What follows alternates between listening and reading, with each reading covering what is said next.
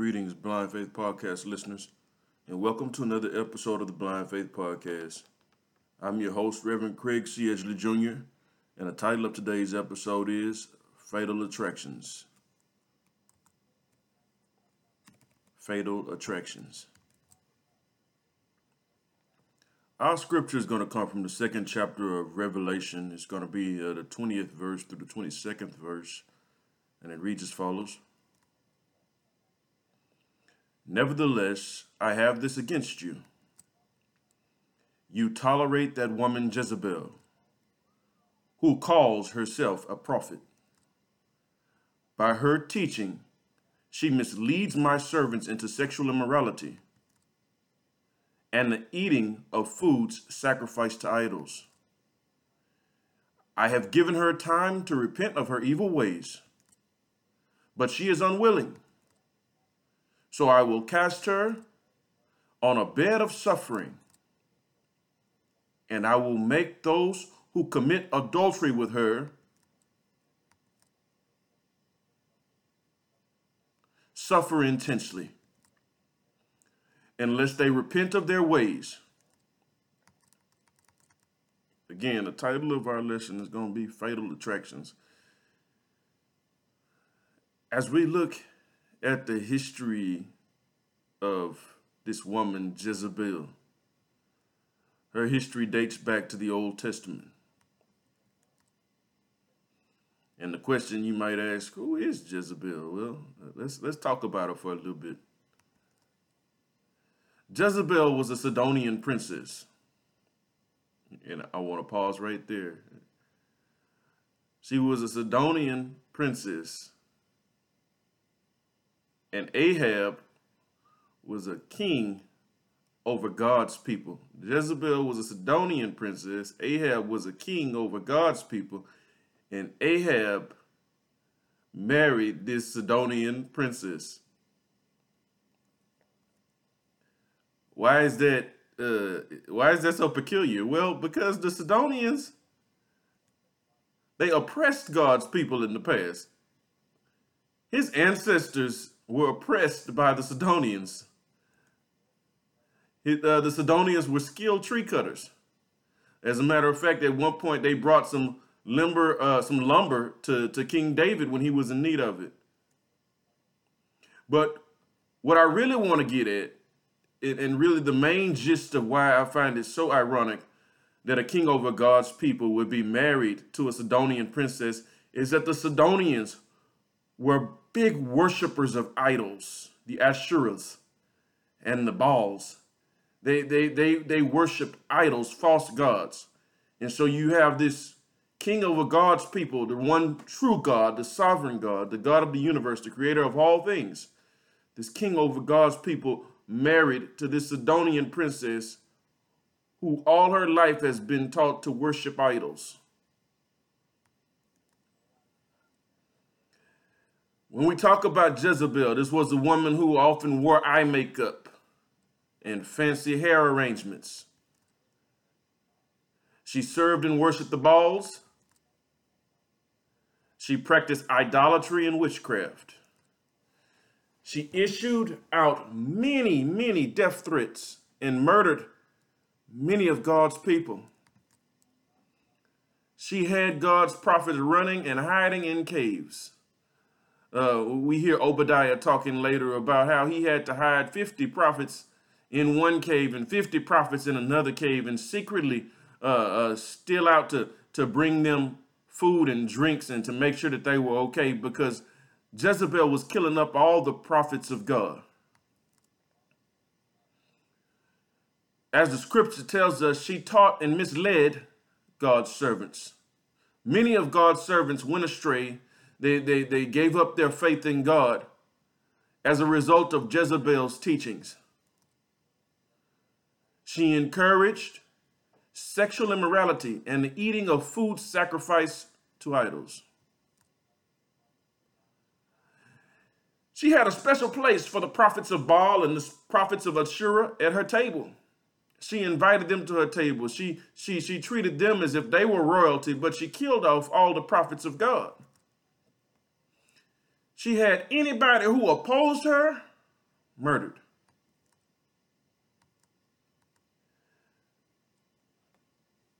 What a what a what a biography.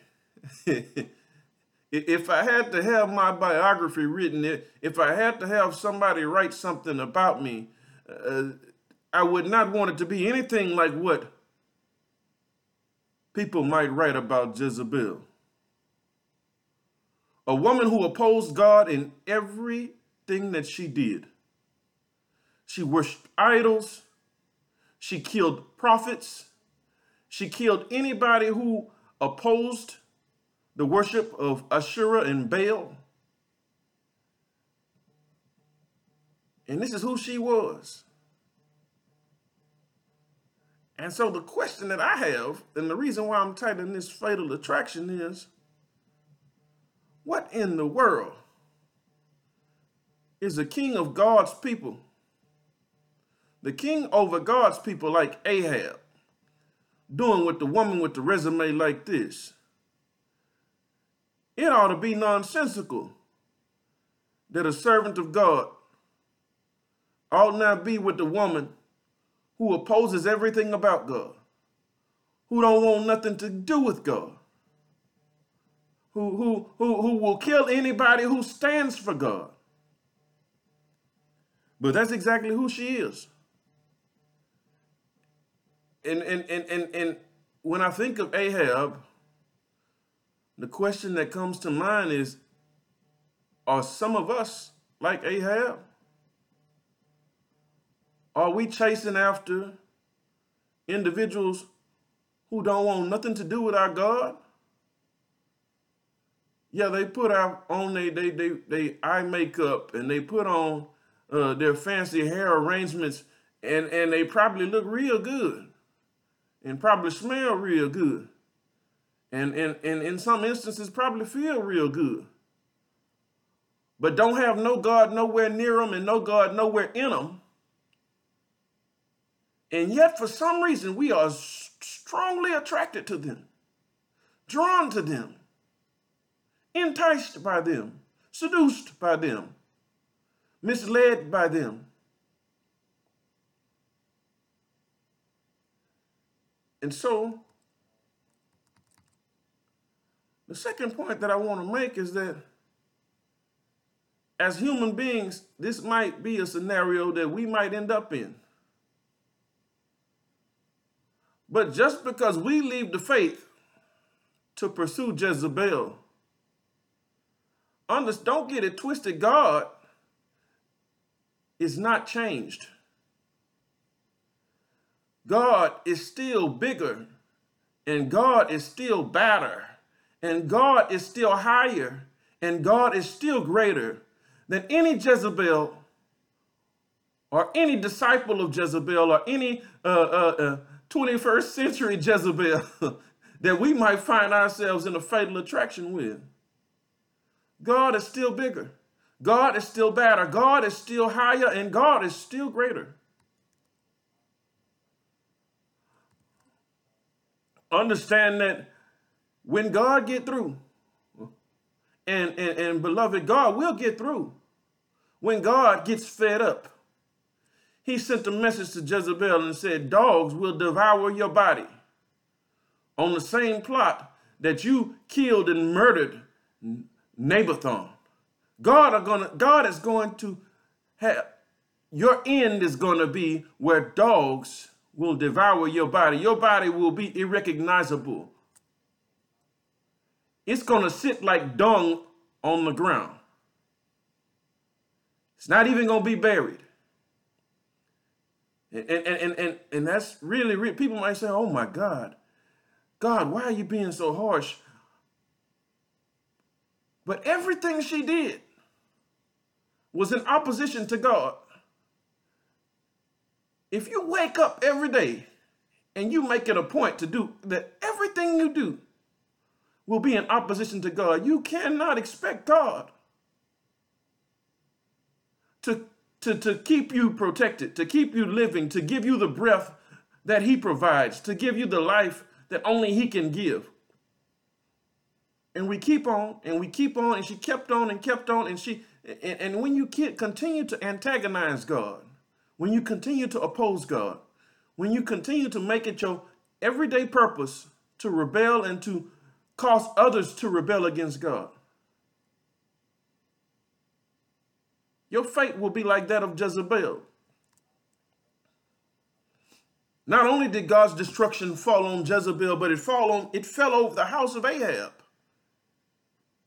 Yes, he was supposed to be a servant of God. Yes, he was supposed to be the king over God's people. But the destruction didn't just fall on Jezebel, but it also fell on those who had that fatal attraction to Jezebel. It fell on the house of Ahab. Because God will avenge the blood of his servants. you you might get over on God's people for a little bit. And, and God might allow you to persecute persecute his people for just a little bit. But at the end of the day, when it's all said and done, God will avenge the blood of his servants. And and and and and, and God gave her opportunities to repent. God gave her opportunities to turn around, but she, she couldn't she she was reading right out of the devil's playbook and she opposed God in everything that she did. She practiced witchcraft and idolatry and everything that she did was in opposition to God.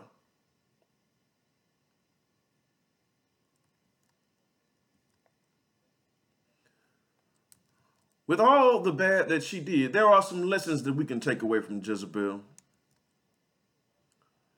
Lesson number one as children and servants of God, we cannot forsake our love for God.